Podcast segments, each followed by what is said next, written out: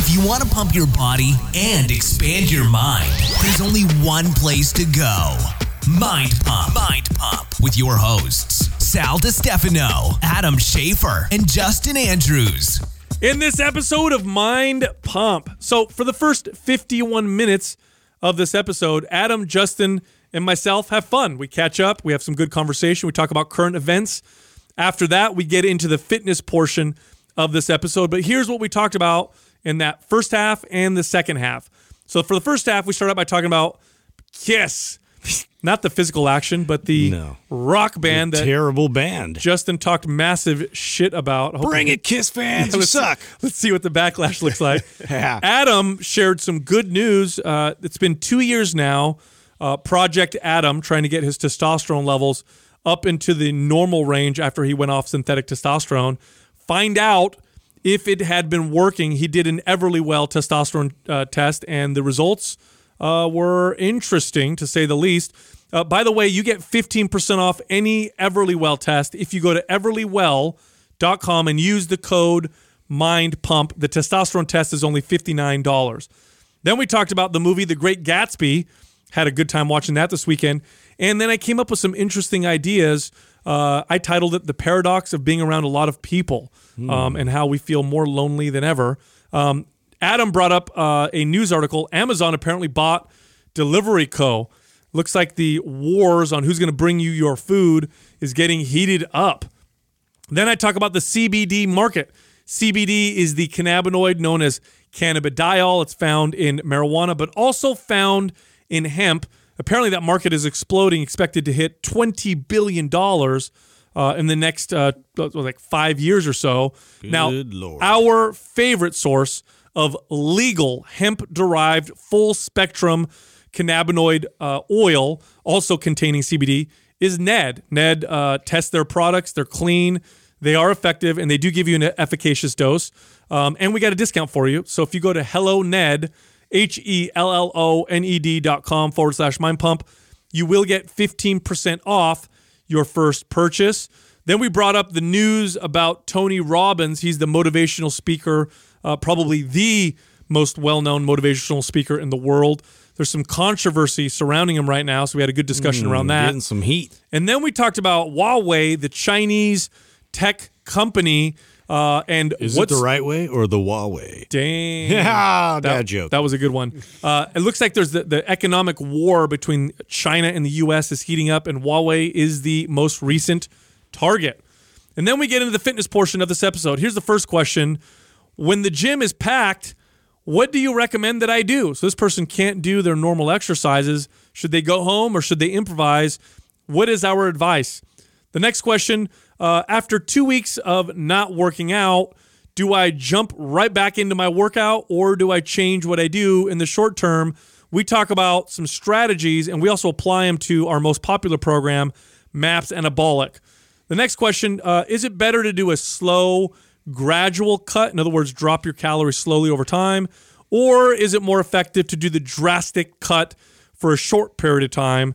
Believe it or not, both of them can be advantageous or beneficial. It just depends on who you are and what your goals are. No cuts, no butts, no coconuts. And the final question uh, we go in depth on what body dysmorphia is, in our opinion, um, in the context of fitness, and how it can sabotage your health and fitness goals. And we give you advice. All three of us have suffered from body dysmorphia in one way or another. And we've, of course, trained lots of clients. So I think we give good advice in that part of the episode.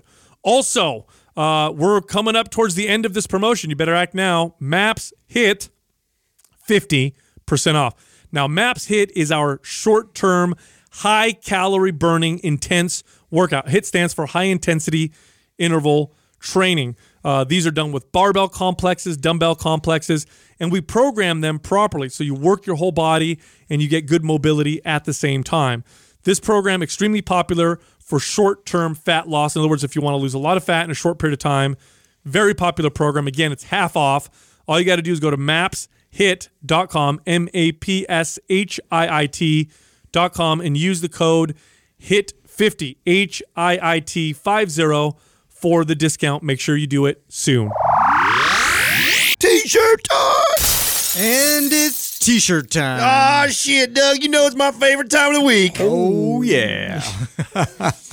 All right, we have a few winners here. We have iTunes winners, four of them. ARVC can't stop me. Happy app user. Matt Daddy. Matt Damon. Tim May, 1994. And for Facebook, we have Chris Rudd, Carly Dietzman, Frank A. Hart. All of you are winners. Send the name I just read to iTunes at mindpumpmedia.com. Send your shirt size, your shipping address, and include your Instagram handle, and we'll get that shirt right out to you. Hold on. Hold on to the night. Hold on Whoa. to Hold your on to the memories. memories. Oh, Ooh. Together Are we're- you, are you guys awake? hey Doug. Together we're really good. All the good. listens? Yeah. Doug, can you edit? we should harmonize more. Adam's voice out of that part? Make it sound. No way. Can we do something for reals? How much does a auto tune cost?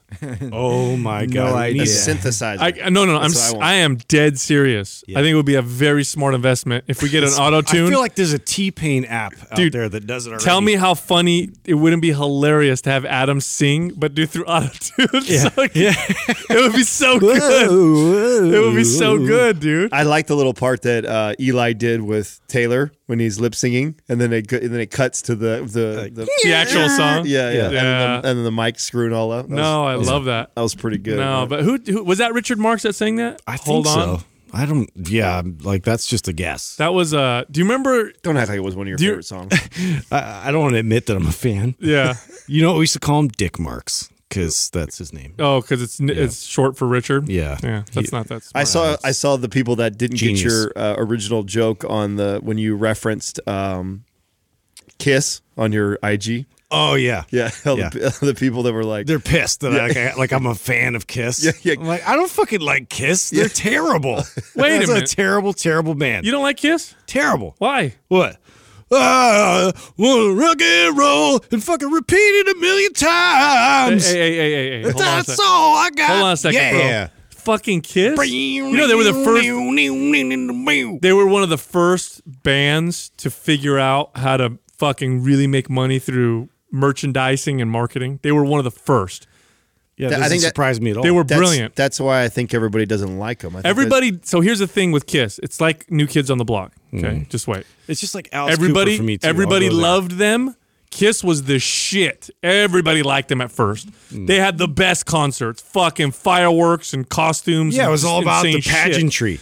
Right. And then because they just oversaturated everybody, then it became cool to not like them. Hmm. And then it became cool to like them again. Just like New Kids on the Block. Remember New Kids on the Block? Everybody loved them. And then it was like, if you liked them, you were a nerd. Yeah. And then now they fucking sell out stadiums because we're all older. I loved it because they were like the ones that were making fun of disco at the time, and then they put out a disco album. What? Brilliant. Yeah. I don't know, man. Like, how dare you? Gene Simmons is fucking, I, I think he's a maniac. I think he's Are, aren't they? Weren't they all uh, really smart guys too? Uh, they're Gene Simmons is business. They're brilliant. business smart. That's what I mean. Yeah. yeah. Bro, they have a fucking huge audience. I'm surprised. They you weren't. They, don't- they were one of those bands that were like. all, all, I don't think it was Harvard, but all of them were all like. Uh, All went to a prestigious I don't know. uh, college, didn't they? I don't know. Look it Uh, up, Doug. I think they. did. I think I so. don't consider Kiss like I might be making one of the up. best rock bands of all time for sure, but I do appreciate. I mean, I. I, I, like again, I, I recognize their concerts, like what they provided people. That was everything, right? They had the pyrotechnics, they had the crazy spacesuits. They had the and Kiss Army, dude. Yeah, they had all the the the, the schlocky shit, you know, Yeah. that they're gonna throw out there to like sell their music that's dog shit. Oh my god. You know what I mean? It's Well, hold on a second, uh, hold on a second. dressing up a So let me ask you, ass pig. Let me ask you this: So you don't What? like their music because their songs are typically like three or four chords and it repeats over and over again. It's not that super creative. It's not creative. It's Okay. just it's just like you- pure like lame. Do you like the Ramones? I love the Ramones. Okay, so the Ramones are fucking worse with that. Yeah. The Ramones are like two chords. No, you're right. It's like na na na na na na na na na na the whole song. Yeah. And there's like three lyrics, and then you're done. I mean, that's that's that's a valid point. I, I still like the. So why do they get a pass but not Kiss? Yeah. Uh, because it, for me, it's just like it's it's I guess is less less authentic. Like I feel like the Ramones came out, they're like, yeah, we fucking suck, you know, and and they, you know it's like punk rock that they suck, you know, Yeah. and then they just like went with it, and then it became like anthems versus Kiss is like all about the show and we're so awesome, we're so awesome, we're so awesome. No, your music sucks. Oh, admit man. it. Admit that your music sucks. Boy, you're gonna. You're, I'm sure you get some fucking I hope blowback. so. I, I don't. so. I don't think so. He I got, think he's gonna get some he got- He got more blowback on his Instagram for referencing Mind Pump like Kiss, but what the audience didn't understand was Justin was making fun of us. Yes. by referencing Kiss, and Oh. then people thought Exactly. people thought he was bragging. Like, you know what oh, it is? we're- Justin has a lot of hardcore. He does. That's he was metal getting, and he was rock getting he was followers. getting other. Yeah, that's exactly what he was getting. He was getting jabs from other musicians. Yeah, because were I love, uh, yeah, I love metal, and I can go down the the rabbit hole of like the craziest, weirdest genre. But like, yeah, Kiss for me is just like that's the death of all metal. So then you don't terrible. like. So then, what do you think of like? uh What's that? Fuck, I can't remember. What was that documentary we, we just watched Queen? on Netflix? No, no, no. Queen's amazing. Queen's amazing. Yeah. What was that documentary that was just on Netflix? We were talking about it. Nikki Sixx, the the. Oh, yeah, Motley yeah, Crue? Motley Do you like Motley Crue? Yeah, well, I mean, they're just they're just fun. I don't know. I feel like they 'Cause were they're they all- were in it for like the the partying and the chicks, you know, and they Yeah. were like very honest about that, and that's that's fine. Well, dude, Kiss. Dude, I know. Gene Simmons. I just, I, did- don't, I just don't like it, bro. Sometimes you just don't like something. Yeah, there you you go. know, I'm like trying to uh, break it maybe it's me. All right, Uh, maybe it's took- me. I don't know. They I, took the I- I makeup don't think I'm thing to a alone. whole other level too. the Yeah. makeup. Yeah, the makeup thing that they took the to a whole other They- level. that whole there was a whole it period. was a little much, you know. And rock has has been like this for a long time, or there's the theatrical aspect of it, the fucking, you know, I'm out there. And for a second there, it was cool to put on to dress up, Yeah. you know, something weird and different. And I mean, Alice it- Cooper was Like his I, fucking yeah, Alice shit. Cooper was there. I mean, then Marilyn Manson came after that. Yeah, Like, I, see? see, I liked Alice Cooper a little bit more, but his music wasn't the greatest either. When you go back and listen to it, it's No. just like ugh. It- like, that whole creepy song about like being like like being fascinated with seventeen year old girls. And Oh stuff, well, yeah, dude, like- rock and roll's weird like that. They had a lot of those songs a back then. A lot, dude. I'm Weird, like, like, like, hey now, wouldn't be able to make it today. It would not make it's called it today. statutory. Yeah. yeah. And you know what else? Who wouldn't make it? We just talked about the Ramones. No way in hell the Ramones would have gotten far i- i- during the video era. There's no way. Yeah. They're just they don't look like. especially with 4K now. Yeah, it's, Yeah, they're just it, it wouldn't have worked. But I'm a big fan of uh, of, of the Ramones. I like I appreciate Yeah, I like the Kiss. Ramones a lot. I appreciate Kiss for for you know what they did. I wouldn't say that they're like one of the best rock bands, but anyway, Uh, Adam, I want to ask you about your you, you the had- hate mail uh, come my way. yeah, Kiss Army attack. uh, Adam, you They're had all dead. You had commented on a recent podcast, and I purposely did not ask too much details because I wanted to save it for this episode. What's up? About your uh, testosterone levels. Oh, nice You- you transition ju- to my nuts. Huh? You just did another Hey. what? This is a nice transition to my nuts. What? That's weird. Yeah, it's- Your pituitary makes it too. Yeah. yeah. But anyway, what what uh, uh, what's the deal? Only a nerd would you like correct me like that with that comment. Yeah, fucking. "Arr, arr." I have to. nuts. yeah. Yeah. Anyway, um, what what's the deal with it? You you mentioned la- one of our last podcasts that your testosterone now is in the normal. It used to be in the low average. Now it's in the middle. Yeah, it was in the. It was the at the very very bottom. I think it was like one point on the Everlywell's sco- scoring uh, scale. It was like one point on from being low. Right, so I was in in the normal range.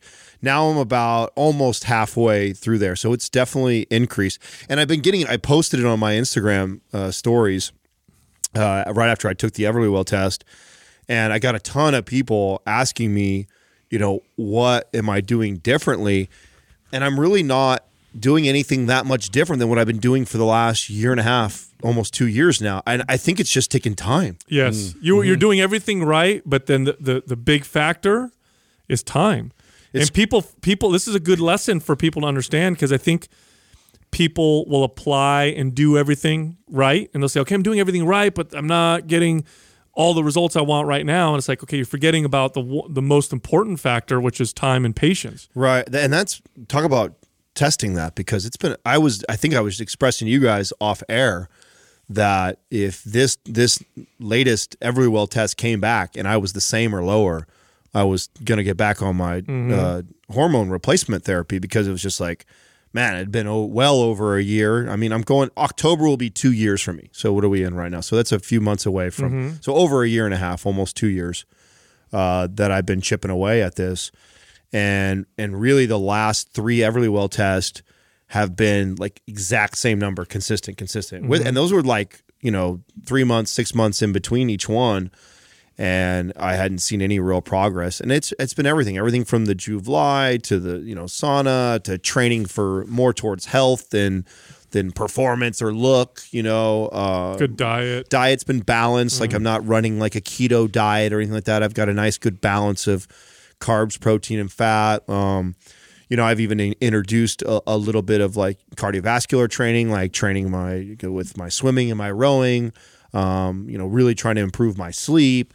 So it's been a, it's just been a, a, a bunch of things that I've been doing for a really long time. And overall, you're just all that stuff is just to make you healthier. Right, right. That's and, it. And and so now it's it's the, and so at least now it's got me actually uh, more excited to kind of keep going because I was I like I literally have all of my testosterone set. Like I have a kit waiting at home that's got all my uh, my stack ready to go to get back on and do all that.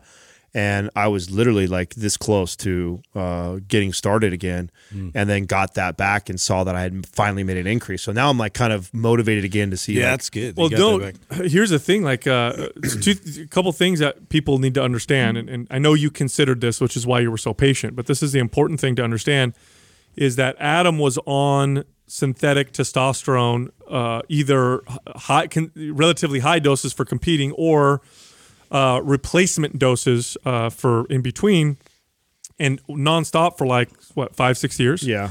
So five or six years, four, five or six years, your body wasn't really producing a lot or any of its own testosterone. And so, of course, when you go off and you do all the right things, it's still going to take time for your body to really get that signal. And initially it did. Initially it did get the signal, which is why your testosterone went from zero to low normal. Like initially, that's the initial signal. But then staying there long enough and still lifting weights, still eating right, still getting good sleep, still sending the other signals to the body, and the fact that the body's not getting the synthetic testosterone signal, the body eventually reaches uh, a a healthier healthier level. Now, I surmise. Here's my thing. Uh, my my bet. My bet is if this is going to keep happening. I think within the next year or two, if you stay off, your testosterone levels will go up to the uh, upper average range. That's just my opinion. I think it'll continue if you keep doing what you're doing. It'll continue to move up just because you're a healthy person. You eat good. You you exercise regularly. You, you're focusing on your sleep. Um, and for men, a, a- healthy ma- male um, in your age group, testosterone levels will be uh, will be fine. They don't really start to get hammered down low for a real long time. I had clients in their 60s and 70s who were very fit and very healthy for years. I had one guy I trained who he trained I, he trained with me for 4 years, but before that the guy worked out for the previous 30 years consistently like and he was really really healthy. He'd go get his testosterone levels checked and he was like and these are the the ranges that the that you'll get from the doctor with a blood test. The guy's testosterone was in the 700s, which is high for a, a, a 20 year old male. Yeah. And so, and that's the male body. We don't go through menopause like like women do.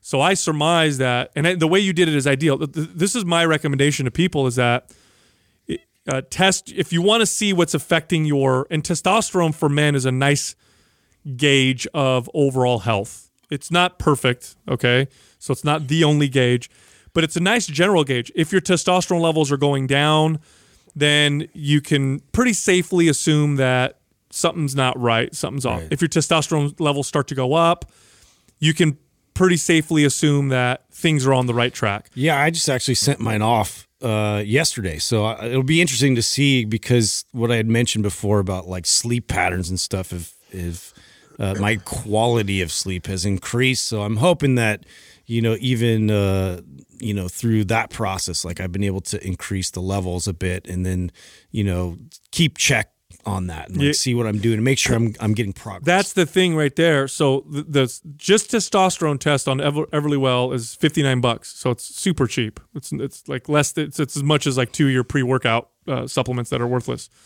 So my my my advice, and this is what you did, Adam, is to test your testosterone roughly every quarter. Yeah, I already have my next one lined up. So already- Exactly. it's already um, it's in my bed or bathroom right now. That's just waiting for me. So me. that's four tests a year. You have it set up, Yeah. and, and in between because that gives you enough time, right? That's three months where you can make tweaks and then see how your body responds. You figure four tests at you know at fifty bucks, a few hundred bucks, and and it's all in your hands. You don't have to go to the doctor. You send it in, and, and uh, Well, and I'm excited. I'm excited to see what what'll what'll happen now. Now that I finally have seen some sort of uh, po- real positive response from all the work that I've been doing for the last. But man, I tell you what, I, so now much, is that a deterrent? Knowing how long it took you to get back to normal, does that is that a deterrent to getting back on? Like fuck, if I go back on, and if I ever want to go off again, Yeah, no, definitely. Uh, that's a deterrent, um, and uh, it's also a deterrent just knowing that oh, it's I, it's possible that I can keep going. Yeah. You know, there, there for a long time there that uh, I was starting to lose hope. You know, uh, and which is where I I totally understand somebody um, going through this because. I, I like to think that I have pretty good mental discipline when it comes to something like this, and so two years is a long wait. it is a fucking long time, dude. It's a very long time, and it's a long time when you're you're doing a lot of things to work towards it. Like, uh, and I, I, am gonna. Most people wouldn't have lasted that long. I'm Yeah, gonna be honest with you. If it wasn't you, I don't know. I don't know. it's and the hardest part, and I think I've shared this with you off air, is the the motivation. That's what's killing me more than anything else. Is I know what it's like to have high levels uh, of testosterone, and then also to be in a good, really normal high range. and the the motivation to train that comes with that is completely different than the way I feel now. It's like every time I go to the gym, it's not every time. Most of the time now that I go to the gym, it's like this. It's this. I have to have this self talk. Like you got to get in there. You got to do these things. You need to do this for you. You know, you, it's important. It's important. You know, versus, I mean, I was the guy who uh, f- forever, if, um, you know, I used to fall asleep thinking about my workout the next It's day. It's just not as fun. Yeah, it's exactly. It's not. It's not as fun. Doesn't feel as. It doesn't feel. I don't get the crazy pumps from it. I don't get the the response. I mean, when I'm dialed nutritionally training and my testosterone levels are high, it's like, you know, day after day, I'm I'm seeing little subtle changes. I'm making improvements where, you know, this is like I could go weeks of consistency with the diet and training and everything and see very minimal physical change, which that's. It can be demoralizing for sure, but it's uh, like when Superman, uh, when when you remember when that was it part two where he got his powers taken away. Did you remember that? I don't know. I wasn't a big Superman guy. Oh, you weren't a big Superman. No. with Reeves, Oh yeah, the old one, Christopher Reeves. Yeah. where he goes in the chamber and they take away his powers, and then he goes to the bar. And some he's standing up for for against some big dude, Yeah. but he, he's like and he gets his ass kicked. Fuck, I'm not Superman. Oh man, it's not working. Yeah. Speaking of movies, you know what movie I watched for the first time last night? Uh, the Great Gatsby. Oh, good movie. Oh, Leonardo with DiCaprio. Leonardo? Yeah, they did. A good Did you job read with that book in high school? Never read it. Oh, you didn't read that I in high had school? no idea Oh, yeah, what we the had to story. read that. Yeah, that was mandatory. Was that it? Was the, the movie depict? Like, did it cover the book well? Yeah, they, I, th- I thought they did a really good job in that movie. Yeah. Okay. Yeah, I thought they did a really good There job. was one quote in the movie that, uh, and I love it when this happens. Sometimes I'll watch uh, TV or a movie or I'll read something, and then it sparks a thought process. I actually paused the movie and thought, uh, and sat there thinking for like 15 minutes. One of the characters in there said, um, "I love, uh, I love big parties because they're so intimate." And there, this was a huge party. Gatsby had thrown a huge party, so there's literally hundreds of people at his house. And she's like, I love big parties because they're so intimate. There's no privacy at small parties. And f- at first, I'm like, well, that sounds silly. Like, what do you mean intimate in a big party? And I thought about it. I'm like, no, it's actually true. When you're at a, at a, at a small party, you can't get away and be, you know, intimate with one person or two people because there's there's only ten people there, so everybody's just kind of around each Yeah, other. yeah. Where there's a big party, you can kind of break off and do your own thing. So that got me thinking about a, a lot about the paradox of being around a lot of people. And so later that day, Jessica and I went to uh, the mall, and we were walking around in the mall because it was raining, which is weird. The weather right now is really weird. But anyway, it was raining, and the mall was packed. And I'm looking at all these people uh, after having thought about what I that quote on the Great Gatsby, and I'm realizing that people are so lonely, yet we're around so many different people. Like you're you're around all these different people. You're tons of people to talk to and connect with, but you're by yourself. Yeah. Because there's so many people that it actually makes it easier to be alone. Do you feel? Do you feel like uh, social media is exaggerating that? I feel like the the world has become so big, or no, I should say, the the the the the world has felt now so small in the sense that we're connected to so many people. But the paradox of that is, it makes it easier to be lonely and alone. For example, if we didn't have telephones, if we didn't have internet, you would for sure be connected to your neighbors and your neighborhood and you know what's going on. You talk to people. But because we're so connected to so many people and there's so much stuff that's out there, we feel lonely in our busy ass cities. You know, I'm surrounded by all these people, but I feel all by I go to the mall and I'm by myself at the mall around all these different people. It was an interesting uh, thought, and so it, it, that's part of I think the reason why we're seeing uh, loneliness being one of the number one problems in, in modern societies, and it's very rarely a problem in societies that are less populated and less advanced. Have you seen those little? I, you just reminded me of something I read the other day of these little communities that they're building. Seattle has one. This is, uh, and I forget the name of them. I'm sure somebody will on our forum will tell me, but they're like uh, 1,000 square foot houses, and they build them in these little Molecule homes. kind of like that, but that's Kinda. that's not the name of these communities. It's something else. And um, you know they, they build them in these beautiful areas. They like they picked like right at the, the edge of this forest, and it, I think it's only like a total of I want to say fifteen houses, 15 1,000 square houses, and then it mm-hmm. has a, and it, they're they're designed to where they're I mean the the each Like house shoebox, right? yeah, totally. It's mm-hmm. like a total shoebox. Right in the center is this like courtyard area that's a common area, mm-hmm. and then they have like another sitting common area. But it's really designed to to build this this community. And there's like a little vegetable garden everybody works on. It's and you- conducive to connecting with people. yeah, exactly. That's my mm-hmm. point. Is that's the that's kind of the idea behind it. Is less stuff, less big house with lots of small small minimalist type of lifestyle. I'm, I'm telling you, we are going to reach. something to it. I'm telling you, we're going to reach a point where we're going to get everything we think we want, and then we're going to realize, fuck, this is not what I actually wanted. My dad used to tell me that when I was a kid, my dad would tell stories about how he grew up, and half the time I used to think he was full of shit because my dad would say, because my dad was poor. I mean, he was dirt poor. Like I, like nine years old, my dad left school and had to work because otherwise they didn't have enough money for shit. You know, my dad would uh, he slept in in a bed shared with all his siblings, and they'd sleep head to foot. Like my dad used to get angry because his brother would kick his face, and he'd tell me stories. Oh man. I I mean, he'd tell me all these stories, and you know, tell me stories about how like there was this one family who got a TV, and all the kids would like huddle around outside to try and peek through the window to see if they could watch the guy's TV, and then the, every once in a while the guy would close the drapes to be an asshole, and the kids would get. So he'd tell me all these stories, and I'd be like, "Fuck, that sucks," but then he would tell me like. He'd say, you know, we go here in America, we have all these big houses. He goes, you have your own room, your sisters have their own room, your brother has their own room, we have a big kitchen. And he goes, and that means we're all alone. And I'd be like, what do you mean? He goes, when I was a kid, he goes, my house was two rooms and and we didn't have a lot of shit. And so we were always together, always hanging out together, always connected. Hmm. He goes, it was much better back then. And now when I was a kid, he said, that's not better. Like you guys were poor.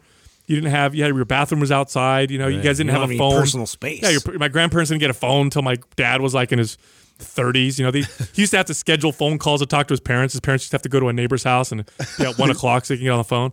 Eh, But I could see where where he, there's truth in what he says, and I, I swear to God, man, I think we're heading towards a direction where we're going to start to start to do shit like what you're talking about, Adam, where they're designing like maybe 20 years ago that nobody would that would be silly. They'd be like, Right, what are you yeah. building 1,000 square foot or 500 square foot homes? yeah, who's gonna want this? Yeah, everybody wants a five thousand square foot home, but I think people are starting to realize what's what's like. Oh, I got enough, and what's really important is connecting.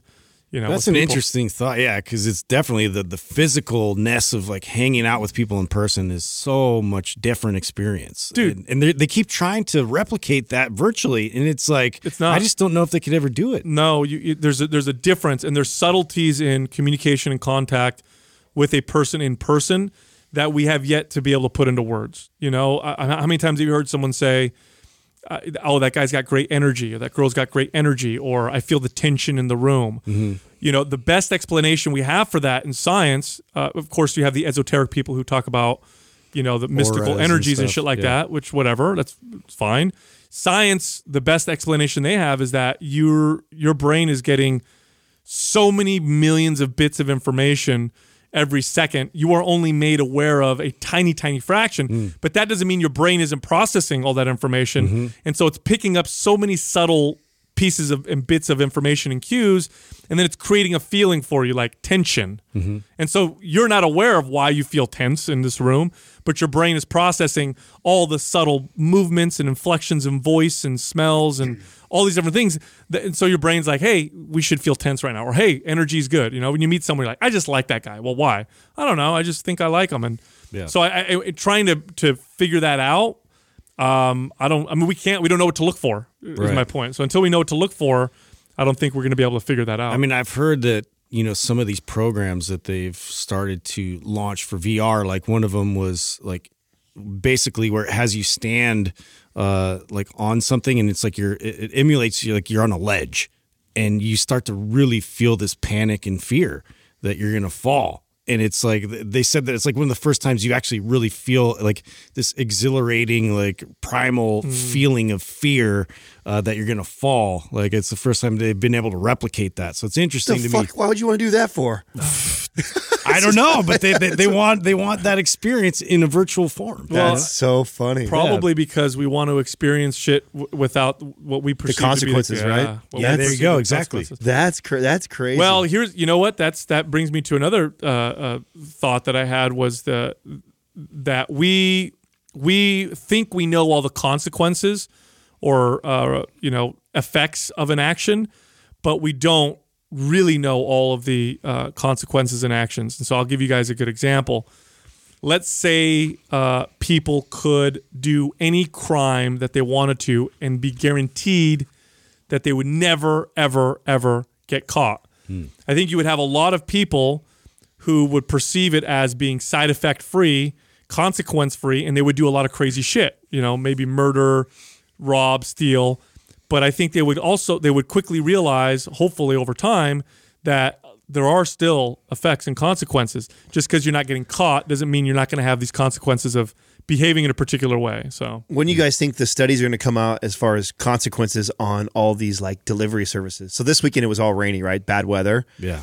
And I, I think uh, I think my Oura ring said I took like 700 steps like total. It was, uh, yeah. Like we literally. I mean, I was sick too, right? So you know, to give myself a, a little bit of a break here, but and playoffs and everything else. But yeah, right. And I was watching sports, so it was a good weekend to be holed up. But what I, I thought was so we we had uh, Costco, uh, Safeway, and, and Nick the Greek, right? So everything delivered to our house. Wow. So Costco, you know, rang our doorbell at like noon. You know, dropped off all our Costco stuff. Then in comes Safeway. Safeway drops all of our Safeway stuff off, and then in comes lunch. Nick the Greek drops off food for us. And you know, were you just in your t-shirt? what is it? yeah, totally. It was like yeah, Do you just like add? I mean, do they add like a service fee as they? Yeah, like six bucks. Not bad. Yeah, well, of course, six bucks because it costs my truck that much to drive up the fucking Right. road. You know what I'm saying? So it's like you do the you do Man, the you do that's the math. no-brainer. Yeah, especially on a on a day like that. You know, it's uh yeah, I think it costs us totally like six dollars extra in services, maybe uh, combined all three of them, maybe twelve bucks or whatever uh, worth of uh, you know. and you were in your typical, you know, Adam wears when he's at home. Be, like when you're lounging around at home, people wear like their sweats or whatever. Adam just wears a shirt, no pants, No pants. No. That's my look. It's like a, it's like a, Gotta let the let it breathe. it's like a, it's like a nightgown except it's too small. you know what I mean? I don't need that visual, Sal. Going just- too far. But you know, I You see, you just see bottom. I think we're going to see. I, I, I, so if one, one of the times, how funny is this? So one of the times, this is how popular it's getting though. Uh, I went out and this guy pulls up and he didn't uh, speak the best English. Katrina is like, um, hey, hey, uh, she goes, Safeway's here. And could you go run down at me? And we always try and meet them outside because otherwise the boys go crazy and they start barking and want to, you know, bite someone's head off. Always freaks out people dropping off shit. So she's like, could you go run out there? It's, oh, I just saw Safeway pull up. So I, I, I go out and uh, the guy that was pulling up, he he was confirming the address to me, but he had really broken English, and so I didn't understand him. I was just yeah, yeah, yeah, and I start taking these bags. I'm like, It was somebody and- else's? Yeah, yeah, it was, so, yeah, it was somebody else's shit. He's he's walking up the stairs and he's like looking at my address and he's like, no, no, no. I'm like, I'm like, oh, this is yeah, 30, 36. And he's like, yeah, no, 30, 38. And I'm like, oh, sorry. And so, uh, but that's how popular it's getting. That you know, at the same time, I'm getting stuff as somebody else, and you're starting to see this happen more and more. And again, to your point, Sal, like you know, such an awesome service, right? I'm so happy to have it, but you know that that stuff starts to add up. You does. the grocery shopping is actually one of my favorite things to create activity on the weekend. You know, I actually I'm the guy who uh, I know most guys hate to go shopping with their wife or their partner. I actually opt to go a lot of times, Katrina, because it's a quick, easy way for me to get two to three thousand steps, and I can have a conversation with her. We normally have great conversation while we shop. You know, and and a grocery store if you Just if- not with kids. Yeah. Oh my God. Yeah, I get that's that. A, well, That is that's the a, worst. That's a way to practice uh, being present. Let me tell you. Right. You go to the grocery store. If you just sit there and just observe and and, and slow the process down, especially the vegetable and fruit section, and it's a very vibrant, colorful, kind of beautiful place to be. Sexual. Yeah. It is. It's a lot of cucumber shopping, lots egg- of- lots of lots cucumbers of- and eggplant. Yeah, you lots see of just, phallic, Justin's uh, grocery uh, cart. items there. Nothing but Court- eggplants yeah, and cucumbers. Courtney's like, uh, why you got all these phallic uh, vegetables? Wait, what are we eating tonight? bananas. Carrots, cucumbers, and eggplant. That's a weird dinner. and pickles. Start I don't get this. What, what about the proteins? Oh, sausage. So speaking yeah. speaking of those services, you guys see, uh, and I tell you what, man, uh, this is why I well, when we brought up Uber the other day, why I'm not a big fan of Uber as a stock right now. Uh, one of the other things that Uber is counting on, aside from their uh, self automated cars uh, to uh, meet their, um, you know, what they've been uh, evaluated as, but also their their Uber Eats. They're counting on Uber Eats to dominate the space and Right. take over. And Amazon just swooped in and picked up on a company called Deliveroo, which is like the biggest uh, food delivery service uh, in London. And they uh, outbid uh, Uber on that and and snatched that up. So you know that's not good. So now they're going to make them international. They were just in London before that. Yeah. Oh, my yeah. gosh. So look out, Amazon's making their way into the food delivery service like uh, Uber and It's so competitive. I love DoorDash. it. Yeah, no, it's it is. It's fun. I mean, as a consumer, it's really fun. You know to what's going to happen at some point if there's enough competition is it'll be mark my words you'll have companies try to kill kill each other it'll be cheaper to have it delivered to your house than it will be to drive It's- and buy it at the grocery Bro, store Bro, it's already there. That's why I just said. Yeah. That. I mean, literally. I mean, Safeway's not that far, and it's an exaggeration to say that my truck would take six dollars of gas to get there. But it most certainly would take a couple bucks. Hmm. It would take a couple bucks to get to the get there and come out, and then your time. It's like when you when you do the math on it, it's like it's actually kind of hard to justify. The only the way I justify it is like it's good for me to get the activity. Isn't that- oh that's so awesome that's that's how that's how crazy it's gotten. It's like I definitely don't not do it because the cost. The cost to me is a no brainer. It's I actually opt to do it most of the time because I want to get out. It's a good time for Katrina and I to get out together, to walk, to talk, to do that, to get activity. But if it was purely a costing, it's already gotten to the point now where it makes almost more sense just to have. I mean, just wait till they start to figure out that they can even market to you with it. Like, we'll deliver your groceries, and then when you get them, oh, here's a free bag of samples. Here's a free bag, and on top of it. So one thing that grocery stores did a, a while ago, not a huge long time ago, but a while ago, that was really helped grocery stores make a lot more money was they gave you these uh, membership cards. So like for for saving on deals, so like a Safeway card or a, a you know a Lucky's card or whatever, and you type it in and you get a discount. In reality, what they're doing is they're trying to track your purchasing habits so that they know what people want, what they don't want, what they're selling you. That's a new level when you buy things online. Yeah. Whole new level. Like now they'll be able to market to you in ways that wasn't possible. That's what I really liked about that one show that we watched, like a few episodes, and I told you I thought you would really like it. It was the one where the guy, uh, Oh, right. where it's the just your being able to market to you becomes more valuable than money. That you can opt to not pay for something to listen to someone market to you for five or ten minutes. Like you, it's that's becoming. We're getting to that point now. Like it's pretty interesting to watch how that starts to get integrated. And you know, speaking of markets. Uh, I've been getting a ton of DMs, Sal, and I'm going to defer to you because I feel like you read more on like the the CBD markets and what's going on with that. Everyone keeps asking me, uh, you know, what stock am I invested in, and what do you think about that market? And uh, you you tend to follow that more than I do. Yeah, so with the uh, with the CBD market, I actually pulled up an article um, that was put out recently. This is like this week, and this is from Forbes magazine. Okay, the CBD market could reach about twenty billion dollars by twenty twenty four. Wow! So in the next five years, they expect it to hit twenty billion dollars, and the, and this is crazy because CBD was non-existent Yeah. almost non-existent, I should say, about five years ago. Now, I personally think that there's a lot of interest in CBD, and I think there are some potential applications. In particular, I think CBD um, uh, and, and the company of choice that I, I work with is, is Ned, and I'll tell you why in a second. But the reason why I think uh, the things that I think CBD applies to are things like anxiety.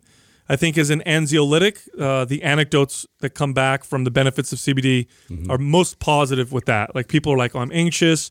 It helps me calm my nerves or whatever. Increases in sociability. So not that it's like a party drug like alcohol, but if you're an anxious person in public, oftentimes that per- that makes you feel less social. So a lot of people are like, "Oh, CBD helps me feel more social," probably from the anxiolytic properties. And then from the systemic, the anti uh, systemic effects, um, being that it, CBD seems to help the body regulate its own uh, inflammatory process, which is good because traditional anti-inflammatory drugs like uh, NSAIDs, right, uh, ibuprofen, for example, um, or naproxen, which is found in Aleve, for example, those hammer down inflammation and they're indiscriminate. It's not. It doesn't go from. It doesn't take you to what a good healthy level of inflammation is. It just brings it all down. You need to have a certain level of inflammation in the body uh, to be healthy. Inflammation is, is what signif- signals the body to repair, build. Studies will show that athletes who take lots of traditional anti-inflammatory drugs uh, have less muscle growth, having increases in tendon and ligament tears over long periods of time. CBD is different in the sense that it seems to help the body regulate its own inflammatory system. So if your if your natural inflammatory system is a little bit off because of lack of sleep, poor diet, whatever, CBD helps your body bring it into a normal range. It doesn't hammer it down, brings it into a normal range. I could see where that is uh, something that uh, is beneficial for CBD. Where I don't necessarily see CBD doing a lot of things is how it's being marketed everywhere else. crazy. Fucking fat loss and Beauty you know, products. beauty. You know, rub this on your fucking on your face and drink the water. And this and that. and Yeah, like I don't see. I think they're just hopping on the CBD train, and and, and because it's so because it's it, you know pixie dusting it everywhere. yeah, and it remind it's like oh weed is becoming legal. What's the thing I can take that's not uh, gonna make me high? Well, it's interesting you bring that up because Courtney and I actually spent the weekend uh, focused on you know restoration and really like uh, you know getting away and and uh, you know getting massages and and you know recuperating and uh, so we had like a couples massage and one of the options there I was looking was actually using CBD oil like within the process of that. I thought that was interesting. Obviously, of course, that's like just another thing that I think they're trying to kind of highlight that it's a popular thing. No, right I could see value. But I see value. Yeah, I could see value in you taking your Ned drops before you go Yes. in, go into a massage. I could totally see the value. Yes, in that. yes, yes. And so, and, and here's the other thing: because the market's exploding, it's being flooded with marketers who are who are marketing their products as having CBD. But here's the problem: real CBD um, at the at efficacious doses is actually quite uh, rare, and this is based off of studies. Like those, like the independent uh, researchers will go and test five different companies that say they have CBD in their products, and they'll find that none of them have CBD, or they have a very little amount, or they have other shit in it. Just like with other supplements, you know, it's just not very. So what you want is you want a company that's going to provide you with independent lab results to show you specifically, yes, our product contains efficacious amounts of, of cannabinoids. That's the other thing too. CBD by itself is not as effective as when it's uh, Full spectrum. Yeah, when it's combined with other cannabinoids and terpenes from the plant. Scientists call this the entourage effect.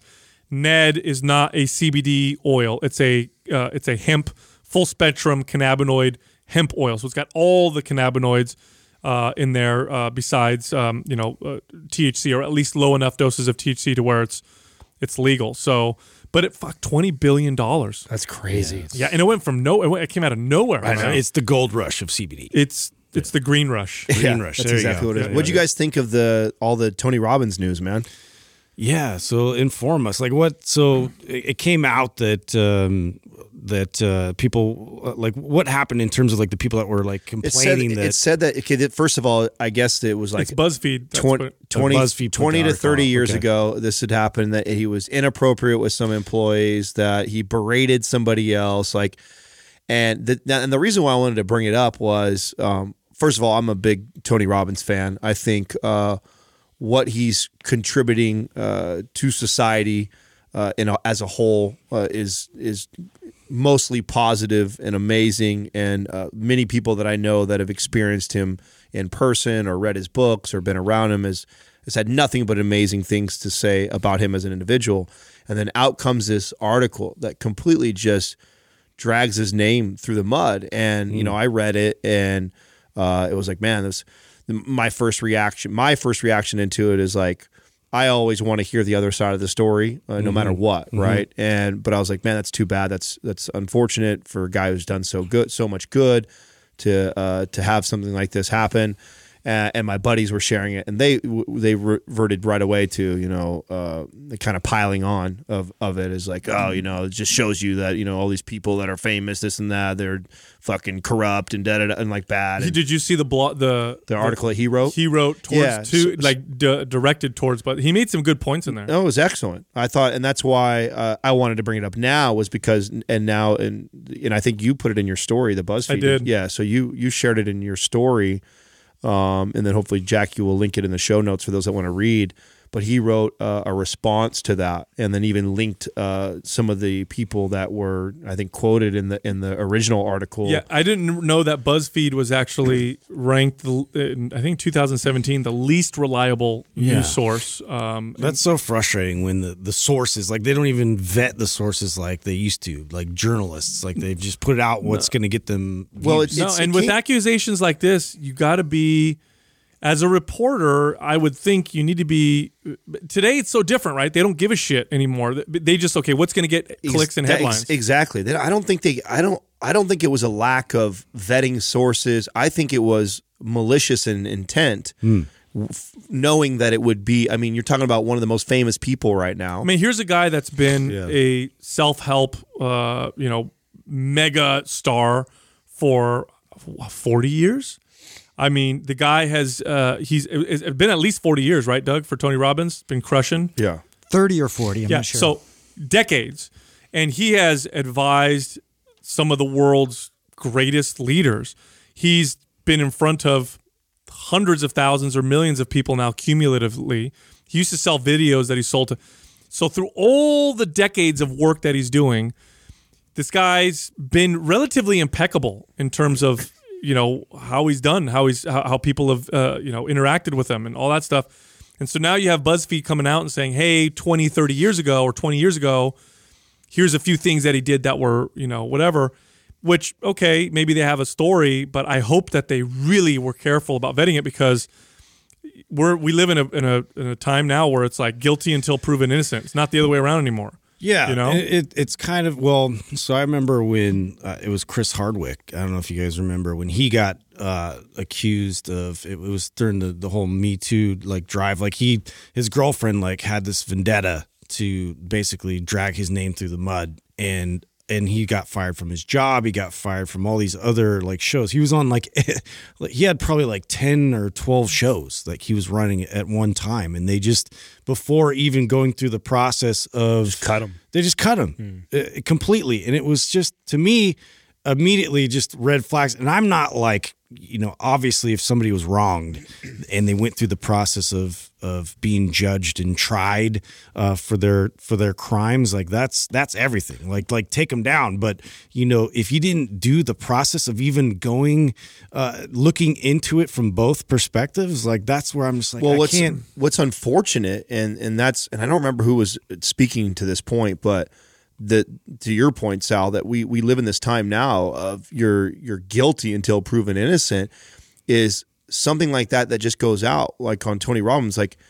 No matter how false or wrong or the other side of the story, he's fucked no matter what. Mm. Because there's it tarnishes his name well, there's going to be millions of people that won't read any for further beyond that. That automatically will make their judgment from that one one reading and and that's all they needed to tip that like ah, I knew he couldn't be that awesome. I knew there you know fuck him or Yeah. like you know what I'm saying and then won't do any more research will go about their day not think twice about it and now they have this image of him and then if he's ever talked about from that person and that, there's got to be there's when you talk about the millions of people that read that article there's got to be a, a percentage of those people that immediately is it's he's tarnished Well, now. the way That's- I look that's at unfortunate the way I look at it is this: is that if somebody, uh, if somebody says, "Oh, you know," makes an accusation, you got to listen to them, and then don't make them feel like shit for accusing. No.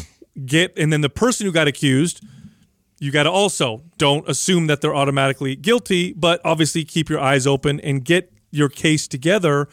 And then if it turns out that the accuser was being honest, take that person down. If the accuser turns out that they were they had ulterior motives and they were lying, take that person down. But until you know, be objective because a you don't want victims to be afraid. Hmm. You know, you don't want victims to be afraid of coming forward because they feel like they'll get attacked. Because that's how God, that's I- what's happened in the I- past. I, I hate the idea of anything like that, though. Even even taking someone down who's wrong, right? So, I mean, I think of myself, like, and and I think about where we're at in our lives and what we're trying to do, and and you know, one of the things that I talked about the other day was, you know, I'm gonna when we were hanging out with Mark Manson was, you know, I'm in a place in my life where my, my goal is to to give more than I take. And, and a lot of that is the the evolution of my own life and, and personal growth and where I'm at in my life today and I would hate for any of the, the the good or the stuff that I try and give today that I, that I, I feel comes from a very pure place to be tarnished by something I did when I was 22. Mm-hmm. I mean, I did a lot of stupid shit in my life. Everybody You're a did. completely different I- person. yeah, I- Everybody did. Right. I, I- I said a lot of things that probably came off really bad. I probably didn't treat a lot of people right. I, I, I probably did a lot of things that you could totally burn me at the stake for. And that sucks that we live in a world today that I can't recreate myself or be a better version of myself because of all those things. And that if I were to build this massive platform that ends up helping millions of people and change millions of lives and millions of people love me, that it could be stripped away from me or or tarnished because something came out when I Adam was 21. Oh no, I think the reaction. You know, I, like, I think it needs to be appropriate. When I when I say take the person down, I mean it. I think it needs to be appropriate because look, here's the deal.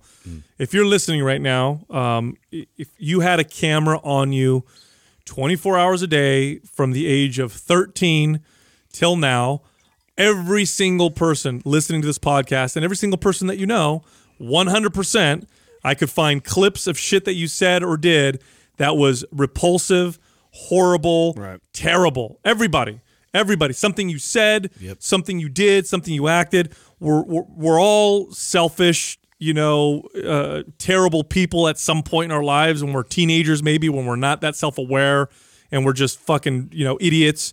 Uh, we're, you know, we've all done something really, really mean or said something terrible. Uh, I have, all of us have, and, and it's all of us would be fucked. So it has to be proportional. Proportional. So if he said something or did something or whatever, and it was rectified, okay, fine. That was 20, 30 years ago. He's, he may be a different and that's person what that, today. that's what this is. You know that, Yeah, right? I This, know. this is 20 to 30 years ago. Yeah. It's like Jesus Christ. Now, and that's not to say like that someone shouldn't be taken down for things like what we saw with Bill Cosby. Or oh, something like that. no, that's totally different. Right. Like you, you. I mean, there's. I think He never he he never paid for that shit. Right, right. Yeah, that's totally That's different. justice. Totally, totally different. Hey, are you guys uh, seeing the whole uh, trade war, China, U.S. economic shit that's going on with? uh, how do you pronounce that company? Huawei. I call it yeah Huawei. I don't Yeah. know how you pronounce it Yeah. specifically. Do you see what's going on with Huawei? Dude, Huawei, see, has been on my radar. I've been listening to a couple podcasts that have brought them up in terms of like uh, how their market share has grown like substantially and who's really behind Huawei. Like, th- there was a guy there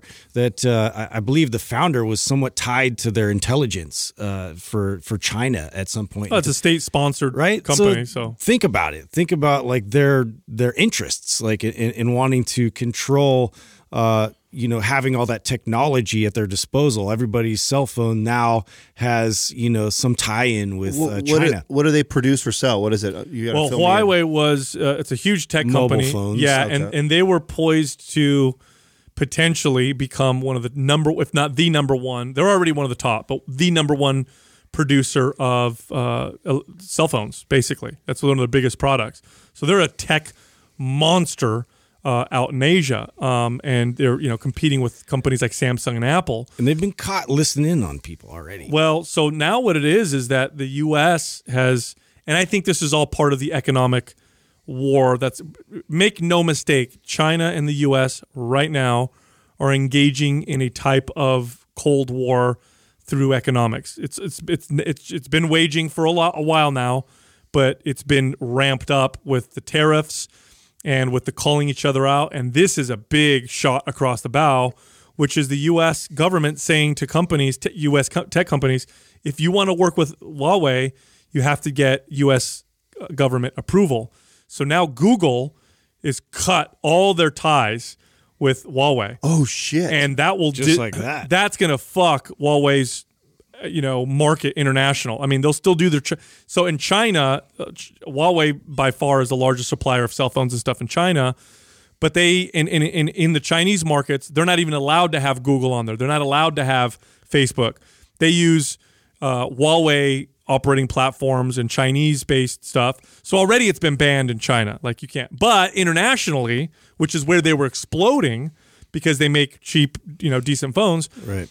they rely on Google. And and internationally, oh, comp- wow. internationally, international cons- consumers don't want a fucking Chinese produced phone with Chinese shit on it that and they're not not having Google. So Google now out. Whoa! Now they're not going to work Yeah, with, because the, because That's a the big US deal. That's a big huge deal. Intel, Microsoft, everybody's like nobody can work with pulled the plug on them. can't work with them unless uh, they get like uh, approved by the U.S. government. Yeah, I think. I mean, it's it's convenient that we don't all we don't have to see uh, all this like espionage and all this kind of stuff that goes on like constantly, like day to day. Like, uh, you know, it's it's convenient that we think it just all works and everything's great, and uh, you know, nobody's like really trying to like steal ideas and all this kind of stuff. But like, uh, the reality is something completely different. You know, we're there, there's literally like a, an underground war going on of information between countries. Yeah, that's the big fear. The big fear is that these Chinese phones are spying on us. Or, well, first of all, they all are. They're all spying on us. But this is a state-sponsored, uh, you know, uh, phone or whatever technology. Um, so that's how they're fueling the or or supporting the decision to do that. Now, and as a result of that, of course, tech markets slide in, in you know loss of money because now remember China is the second largest economy in the world. They're a powerhouse. And so we're further isolating them. And that kind of hurts everybody economically, but it hurts China the most. And so what you have right now is this economic war with tariffs, with stealing each other's technology, and now stuff like this. It's a war of attrition so right now. This is it. This was the Cold War. The Cold War with the Soviet Union, eventually we won because it turned into who can spend more money and who can handle the most pain. Yeah, but and China's in it for the long haul, man. well, that's an interesting one. So I think what I think is going to happen is uh, if, if Trump wins the next election, I think China is going to be in a bad position. Uh, uh, until that, up until the election, I think China is going to try real hard to make Trump look bad, and hope the next guy that comes in is going to be like, you know, hmm. hey, we'll, we'll start working with them. But right now, it's a fucking economic war. War, and my only fear is if we go too deep in the economic war, that it'll get to the point where where it'll be proxy wars, and then it'll be real war because. Right now, it's like we're hurting each other economically, but you hurt hmm. someone eno- economically enough. I mean, make no mistake, it's war.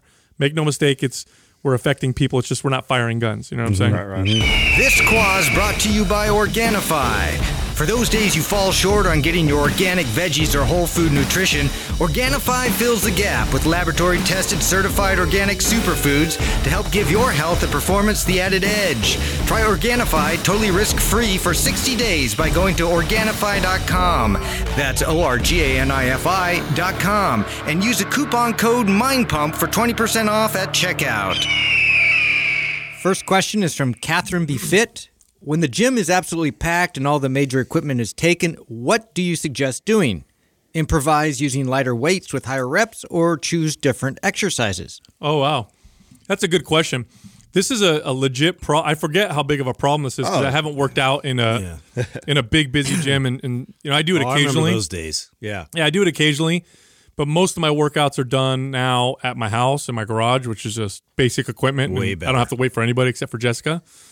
And uh, and or I work out early in the morning at a gym and early mornings are typically not super packed. This is the prime time. This is when people are going to work out. Like, I mean, I tell you what, if you've never ran a gym before, like you, you majority of your sales, production, and workouts happen between the hours of like 4 to like eight p.m. There's that four hour window where it's like it's like lunchtime in a restaurant. Like if you own a sandwich shop, you ain't selling shit until about lunch, and then it gets crazy. I just remember I'd like finding a corner, getting like a bench that would go incline or you know w- would be adjustable, and then having dumbbells. And I'm like, like everybody else can get away from me. I'm Yeah. I'm busy right here. That's exactly what I do. Like what I like to do when this happens, um, and again, it hasn't happened for a while, but it's what I used to do. If I could get my hands on one exercise that was really effective, then so let's say I'm doing a long leg workout, and I'm, it's going to do. I'm going to do squats, maybe walking lunges, leg press, stiff legged deadlifts, leg curls, or something like that. Let's say I get my hands on a squat or a leg press, and I'm looking around. I'm like, that shit's gonna, that's still busy. It's still busy. I'm doing 10 sets of one exercise. That's what I do. I start to just do one exercise and I do a lot of sets of that exercise. And it's actually quite effective. In fact, I do that even when it's not super busy. I do that in my garage where sometimes I pick one exercise and I practice the hell out of it. And it has benefits uh, indep- on, uh, independent of any other factor. Like just the fact that you're doing one exercise so many other times uh, or so many for so many sets. There's a lot of benefit to do, doing that anyway. No, there, there is, and I love that idea because typically you can get like a single barbell to possibly deadlift, a single barbell to possibly squat, a single barbell to possibly do a flat or an incline bench, or a barbell to do an overhead press. Like one of those things, hopefully, is open, and if it's that chaotic, that's exactly what I I might do myself. Is like, you know what, today I.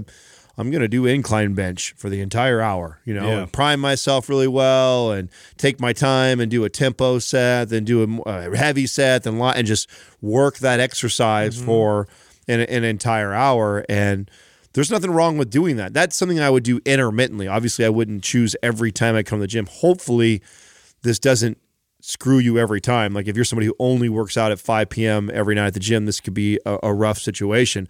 And in that case, every time I go to the gym, and if I I I always have like one or two movements I really want, like I really want to do, like meaning that uh, I definitely want the two rocks in the Right, right. Like all the exercises that I plan to do today, of the the six to eight of them that I, I'm going to go through, um, you know, there's two in there, one or two of them that are like I, I'm going to the gym for that reason. So if that's and th- let's say those two are just taken at that moment, I'll do a bunch of the other stuff, waiting until that moment comes to where I can go do that exercise. Definitely that, but then I'll also be like a little more uh, assertive in terms of like I'm gonna go up there and be like, how many sets you got left, whatever, like, and I'm gonna put my fucking towel or whatever I got to do to be able to get that squat rack right after they're done. I'll work out next to them.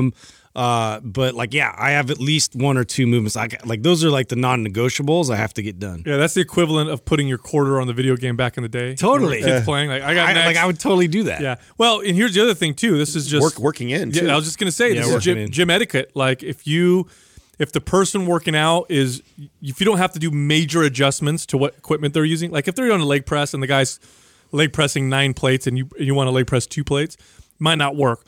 But if there aren't major adjustments, um, gym etiquette sa- etiquette says that they should they say yes to you if you ask to jump in. Now you have to be mindful of the time that they're resting in between sets. So you don't want to jump in and completely mess up the workout. But you ask them, hey, you mind if I jump in?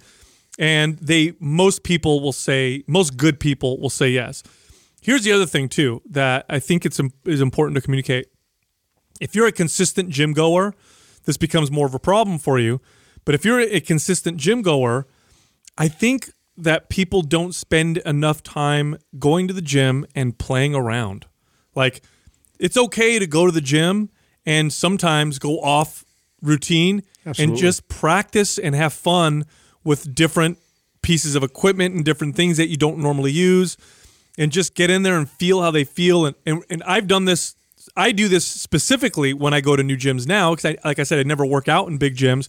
So now when we're traveling and we go, like we just recently uh, did our event our live event in Encinitas, that's down uh, north of San Diego. And uh, we all decided let's get a workout when we first get there because we'll have some time. So we went to this. What was the name of the gym there? We should give him a shout Fit, out. Something. It was just fit, Something right? just fit, yeah. it was a great gym, by the way. Yeah, it was awesome. But because I never work out and, and typically don't work out in gyms, I go in there to play. So like I know what I typically do to work out, but because I'm in a place with equipment that I'm not normally exposed to or around, I my my workout consisted of mostly shit that I never do. So I did a lot of machines, I did a lot of different types of equipment, and those types of workouts because they're so different.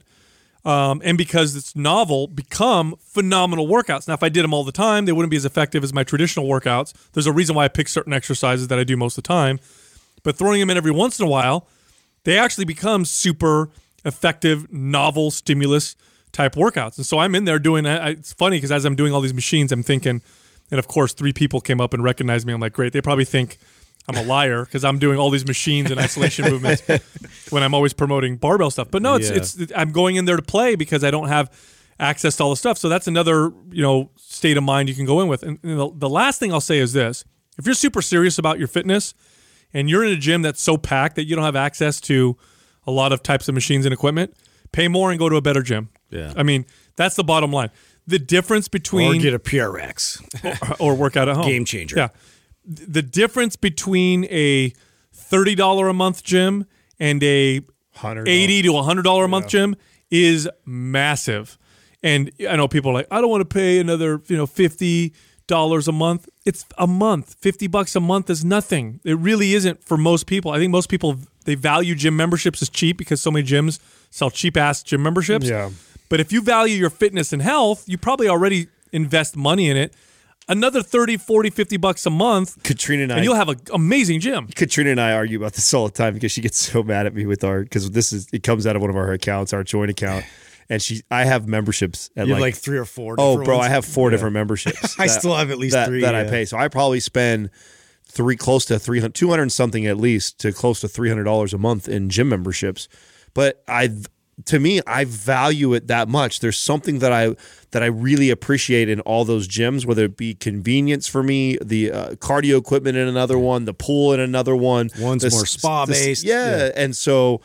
I mean, I, I value my workouts that much that if I have a moment in the middle of the day where I'm feeling a, a vibe, like, I mean, I had that the other day with you, Sal, where I was just like, I really want to steam. Like, mm-hmm. I like that I have a membership that I have access to a really nice steam room that I can go if that's what's what I'm feeling. Like, I mm-hmm. want to be able to go do that.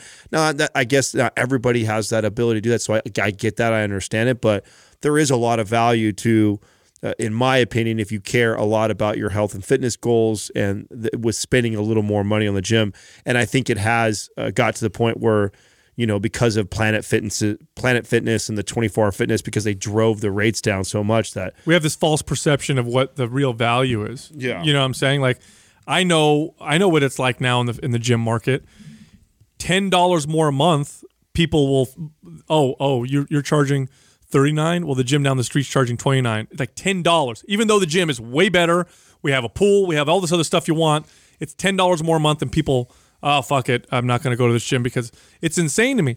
For me personally, somebody who I'm, I'm I take my fitness and health very seriously and it's something that I prioritize. I don't give a shit if I spend twice as much a month. What's the difference? Fifty bucks a month, big It- deal. I'm using it, and I'm not. It's not packed all the time. it's Like, hilarious. We'll, we'll pay 130 for yoga pants. Yeah.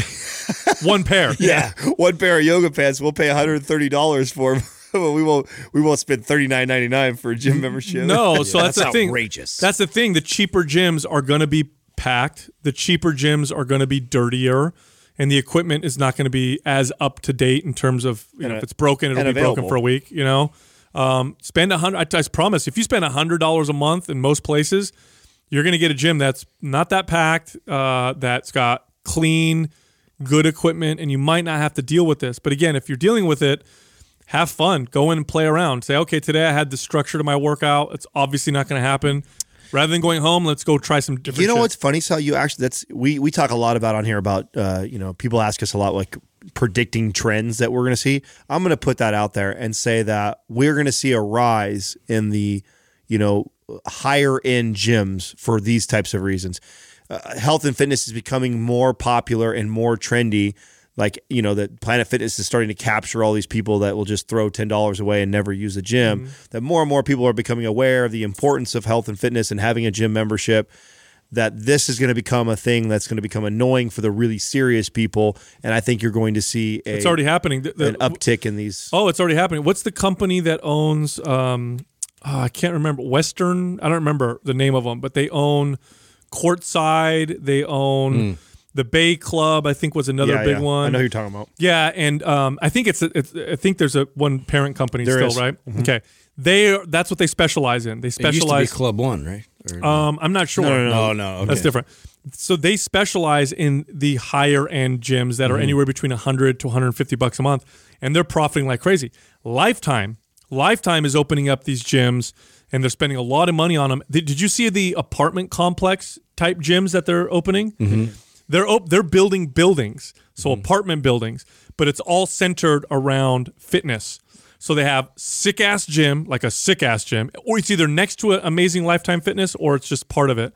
The apartment complex itself is catered towards people who want who who consider health and fitness a priority in their lives. Yeah. So I think it's already happening, Adam. I the market's already starting to splinter off, where you're getting the the high end stuff, and that's going to keep growing, and then you're going to get little niche markets. That's actually an interesting opportunity. I, I talked to a trainer who uh, had basically got one of those apartments from an apartment complex that just emerged, and there there was a gym that was, you know, a really nice gym, but centered his entire business around just recruiting everybody there that lived there to to train with him, and was doing really well with it, I guess. wow. And so that was interesting that uh, captured that uh, that specific uh, you know market. Next question is from Elena Jover.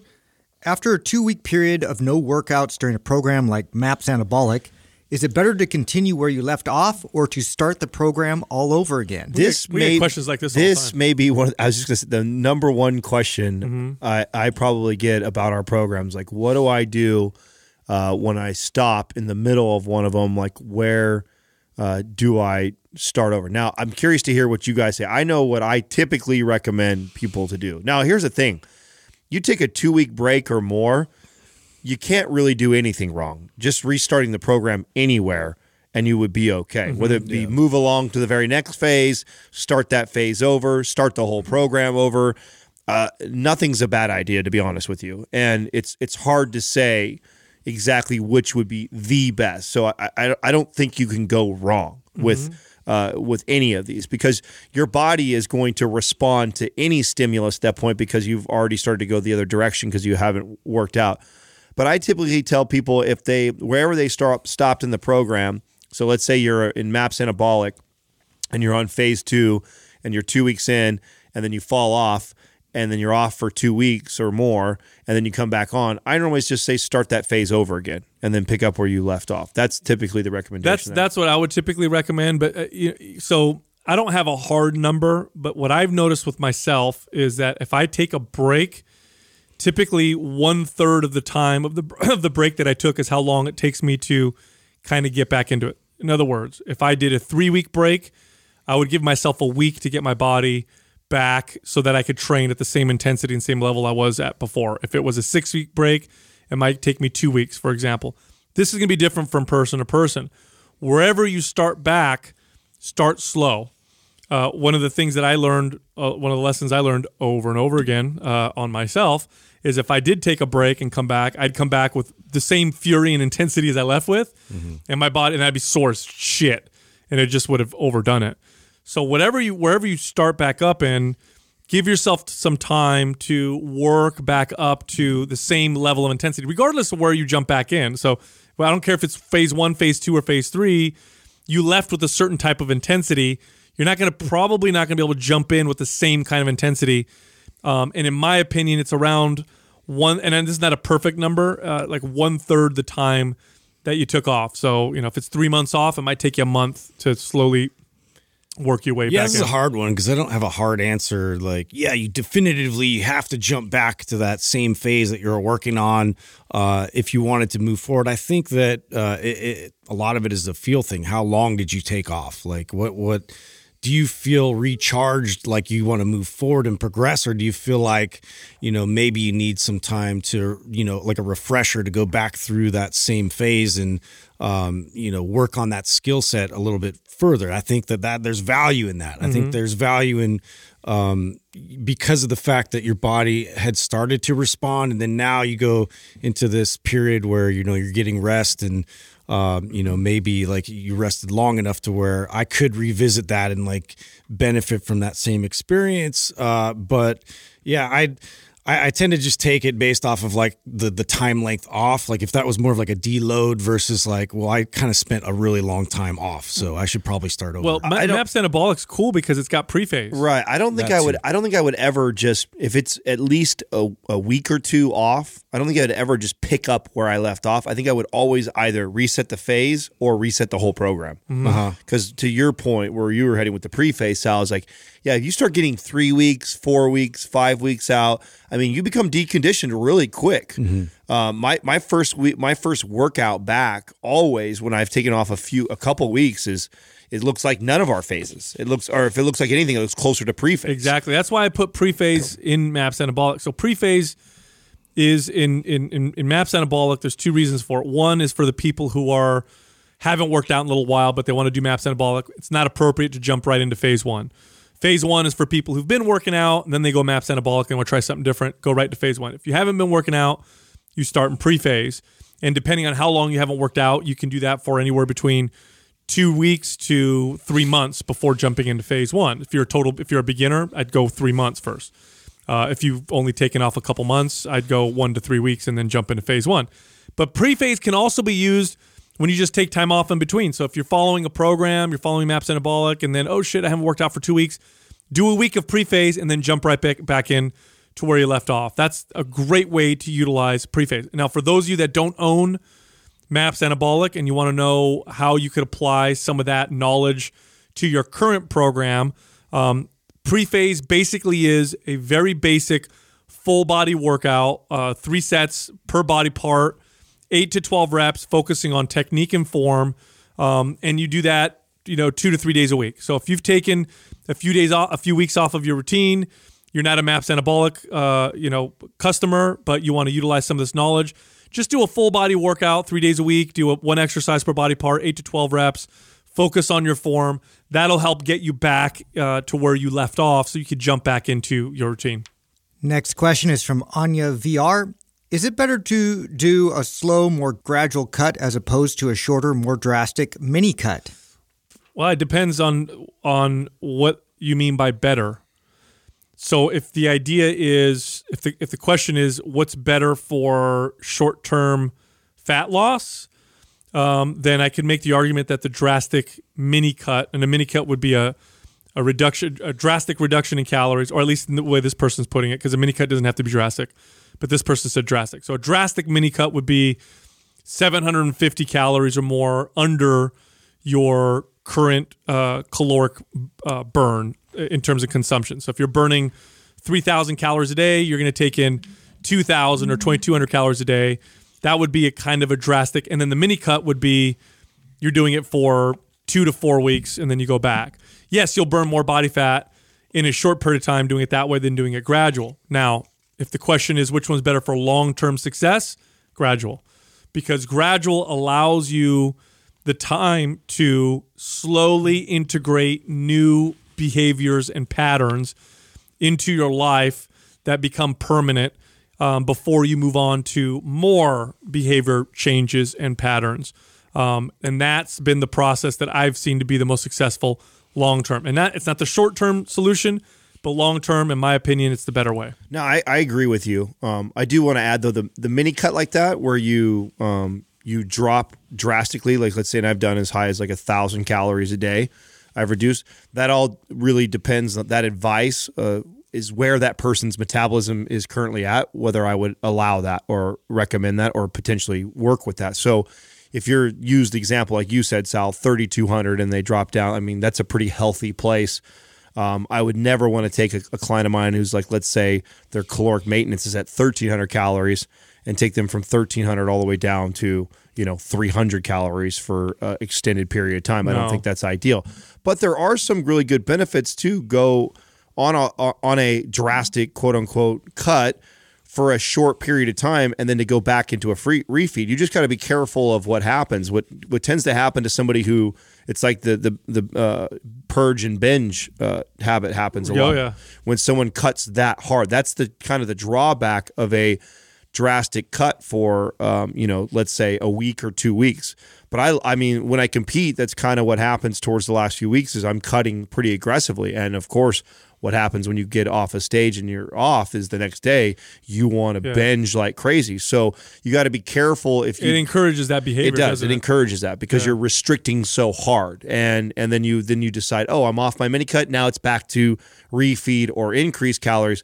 And what you do is instead of just replenishing the thousand calories a day, you end up replenishing 1500, 2000. So you know, just beware of that. I, but I think um, both of them.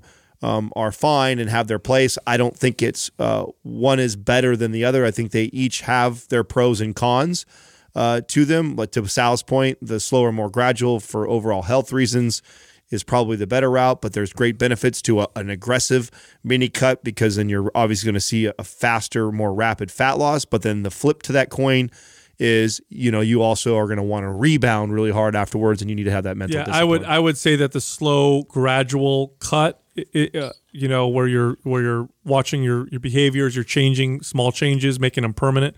That's appropriate for most people. That's the appropriate approach for most people. The mini cut approach is fine if you're good with your nutrition. If you've got good understanding of macros already, you've got a good control over it, you've got a good relationship with food, you're relatively advanced when it comes to manipulating calories and macros and understanding how your body responds and reacts. Then mini cuts uh, in that fashion um, are perfectly fine. But most people, I mean, look I, I train a lot of everyday average people. I almost never recommended drastic mini cuts to most people. It was always the gradual approach that I found to be most successful, except for the small periods of time when I would deal with a person like myself. Like I was a I was a kid who was constantly, uh, you know, my issue with food was I thought I had to eat it all the time because I was skinny. And so my issue with food was to constantly force feed myself every 2 hours. There could be some behavioral, you know, uh, uh, potential benefits for someone like that where I say to them, "Hey, we're not to we're to have you fast today and then tomorrow you're to eat a little bit just to kind of break those chains." But for most people it's not that way. For most people, the the last thing I recommend is, you know, hey, Mrs. Johnson, I know you're trying to lose 30 pounds. Here's what we're going to do. I'm only going to have you eat 1,000 calories a day for the next week. And then next week we'll make up for it by bringing it back up. Holy shit, man. If you want to strengthen a poor relationship to food, that's, that's a great way to do it. I don't see a whole lot of benefit there. Someday I'm going to meet this Mrs. Johnson. I always bring her up, don't I? Yeah. Next question is from Nautical P Fan 2. Can you go in depth on what body dysmorphia is and how it can sabotage our health and fitness goals and how it can affect our daily life as well as physical and emotional health? Would you would you say that everybody or all of us have some sort of body dysmorphia? I, I would say it's extremely common. Um, It's it's just a, I think there's a spectrum, right? I think that the, some of us it's uh, extremely bad to where you do extremely bad behaviors as a result of it. And then I think, 'cause- and what makes me think that all of us kind of have it. And I think I shared this on the show before. like- some degree. Right, like uh one of my trainer buddies, I, I remember uh, seeing the way he like covered up his body when uh you know I ran into him in the in the bathroom, and I was thinking to my what I was thinking was, oh man, he looks good. He looks thick and filled out. Like that was like what's crossed my mind. What was obviously crossing his mind because he said something right away, like, oh man, I've been so out of shape, and like right away starts making an excuse to why he doesn't think he looks good right now. And I think, wow, that's that's crazy that that he views himself that way. When I was actually in my head, like complimenting him without saying anything, I'm thinking, wow, he looks really good right now. And I and it made me actually reflect on myself and like, you know, how often do I do this to myself? You know, and uh, if being completely honest, I'm sure I, I do this where I'm super hyper critical of uh, the way I look because the way I imagine people view my body when it's not at its best is probably way worse than how they really view it. I think most people probably don't even fucking notice, don't care, or actually even think I may look decent when I'm instead I go like, oh god, I don't look yeah. good, right? Yeah, I mean, first off, I want to say that you know none of us are uh, ex- psychological experts or psychiatrists. Um, and body dysmorphia, um, you know, the clinical bo- bo- body dysmorphia is a this this is an issue that uh, oftentimes uh, can be treated, or people will try to get treated by medical professionals. That being said, we are in the fitness industry. We've been in the fitness industry for uh, you know over twenty years, and uh, the fitness industry is the place to find body dysmorphia. It's and, and it, it, I mean, it, it's it defines. Unfortunately, it defines uh, the fitness industry at large. Now, the the clinical definition or, or about uh, on body dysmorphia or body dysmorphic disorder is a you know, mental illness involving obsessive focus on a perceived flaw in appearance. So the flaw may be minor or imagined, but the person may spend hours a day trying to fix it, and they may even try many cosmetic procedures or exercise to excess. Now, body dysmorphia can can range from people who literally, you know, uh, want to remove a limb off their body. That's that's a type of body dysmorphia where they they don't like their hand. This is a real one. It's rare, super rare, but they want it to cut off, cut it, cut off, to want it cut off. To the more common forms of body dysmorphia, where you just hate yourself. You don't like your body. You think you're ugly. You think you're fat. Um, and you very, by the way, you very well may be overweight. So it's not that you're not necessarily uh, observing real things. You might be overweight. The the problem is the obsession of it and the fact that your your body image becomes your self image. It's when you identify with these things that becomes the problem. I, I had I what I would consider severe body dysmorphia uh, growing up. I was a, a skinny kid. Now here's a funny thing, by the way. I look at pictures of myself as a kid now. Now that I've moved past a lot of this, I look at pictures of my kid, myself when I was a kid now, and I look at them and I go, "Yeah, I was skinny, but it wasn't like it wasn't that bad." But boy, did I imagine it to be like Well, terrible. yeah, when you're growing up in the developmental process, like all it takes is one comment. A lot of times, you know, from one of your peers or somebody like a, like a girl or somebody else that you know highlights something that you already you know have these insecurities about. And you know, for me, that was the case. Like just taking my shirt off and then uh, you know, having like bony shoulders and like being skinny and like being like ghost white, you know, that used to bother the shit out of me for a while until, you know, you, you grow up and you realize it's like, like everybody wants to point flaw in something. It doesn't even matter if you're the most beautiful person in the world. If you're the Megan Fox, everybody gives her shit about her her fingers that look like they look like toes or whatever the fuck it is.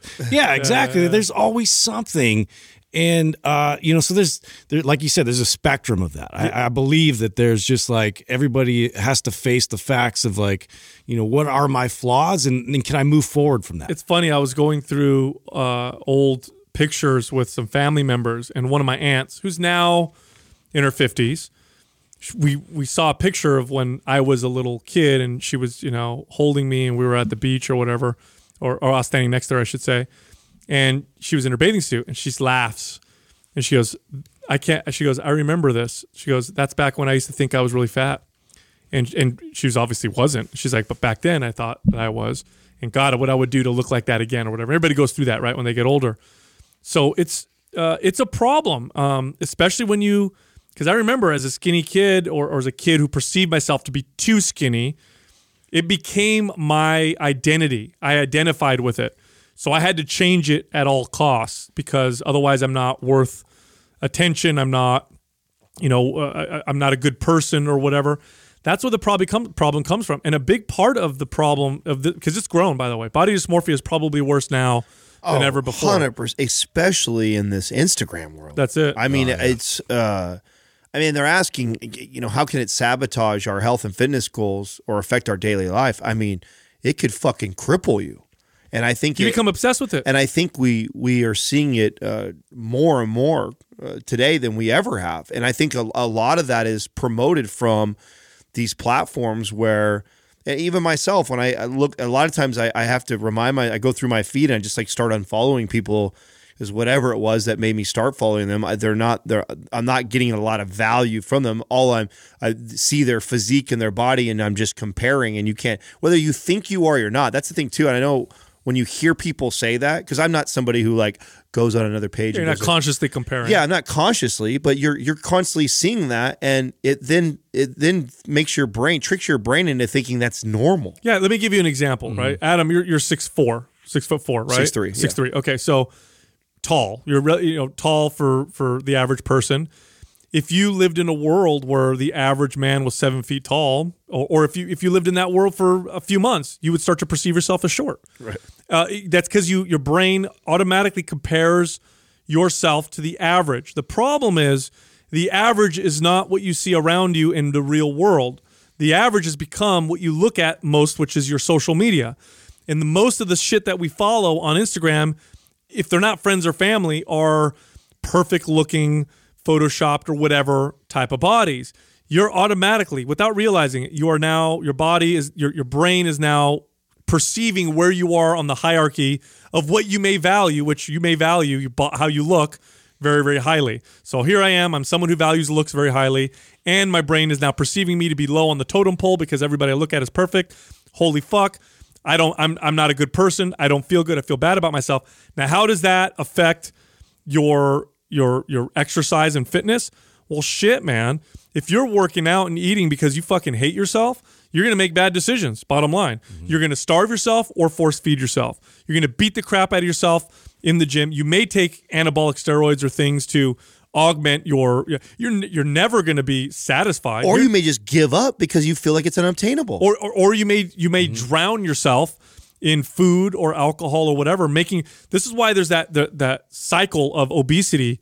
It's like i'm 15 20 pounds overweight. I feel fat. I feel bad about myself. I want to feel better about myself. Food makes me feel better. I'm gonna eat more food. Now i'm 30 pounds overweight and then the cycle just continues. So that's kind of what it's all about and if it, it, it'll drive you in a way that doesn't feel good. So here's what you got to do. This is the most effective thing I ever did uh, for myself, and most effective thing I've ever communicated to clients. And again, I want to want to remind everybody, I'm not a medical professional on this. Again, just a trainer, but I found this to be very effective. Is I tell people two things: your body image is not your self image. Okay, so you can objectively look at your body and say things, okay? But don't connect that to your self image. And there's a big difference.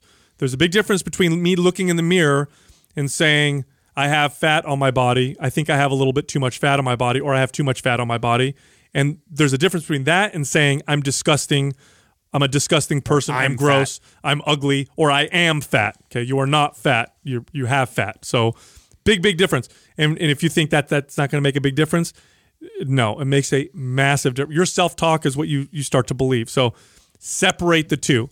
Number two, accept yourself. Ex- true acceptance and care doesn't mean you do whatever the fuck you want. Like when you see someone who really takes care of their of their car or of their their dog, You're not justifying bad behavior. yeah, yeah. What, when you really, really care about your child, does that mean you let them do whatever the fuck they want and feed themselves however they want and do all the drugs? Of course not. They're, you're going to take care of them properly. That's what true self love and self care is. When you're really taking care of yourself, it is not the false perception of self care, which is the cowardly, easy way, believe it or not, of escaping this. Is oh, I care, I love myself. That's why I do whatever the fuck I want, and I don't, I don't try to work out because I love my body the way it is. And that's not. That's actually the opposite. You're just you're you're projecting a lot of your fears and insecurities, and you're and you're selling yourself on your uh, your the pathology of of how you're thinking about yourself. When you're really taking care of yourself, it's hard. It, you really have to take care of yourself. Like so that means sometimes you'll eat a donut, but most of the times you probably won't. It means sometimes you're gonna relax and allow your body to rest and recover, but a lot of times you're gonna be working out and and doing things that make your body make you grow as a person, both physically um, and, and emotionally and mentally. So those are the two things. If you can do those two things, you can get around and defeat body dysmorphia. And I will say this uh, for people who are afraid of, you know, being accepted or loved by other people, or if they're going to be attractive, the most attractive people in the world are people who uh, have a, a positive self image Mm-hmm. and who truly take care of themselves and who are authentic. You might not attract as many people uh, but the people you attract will be real right and deep, and they'll have deep connections. 100%. That's it. So, and with that, go to mindpumpfree.com and download some of our guides. We have a lot of guides on there, and they're all absolutely free. You can also find us all on Instagram. You can find Justin at Mind Pump Justin. You can find Adam at Mind Pump Adam. And then you can find me at mindpumpsal. Thank you for listening to Mind Pump. If your goal is to build and shape your body, dramatically improve your health and energy, and maximize your overall performance, check out our discounted RGB Super Bundle at mindpumpmedia.com. The RGB Super Bundle includes MAPS Anabolic, MAPS Performance, and MAPS Aesthetic. Nine months of phased expert exercise programming designed by Sal, Adam, and Justin to systematically transform the way your body looks, feels, and performs. With detailed workout blueprints and over 200 videos, the RGB Super Bundle is like having Sal, Adam, and Justin as your own personal trainers, but at a fraction of the price. The RGB Super Bundle has a full 30 day money back guarantee, and you can get it now plus other valuable free resources at mindpumpmedia.com. If you enjoy this show, please share the love by leaving us a five star rating and review on iTunes and by introducing Mind Pump to your friends and family. We thank you for your support, and until next time, this is Mind Pump.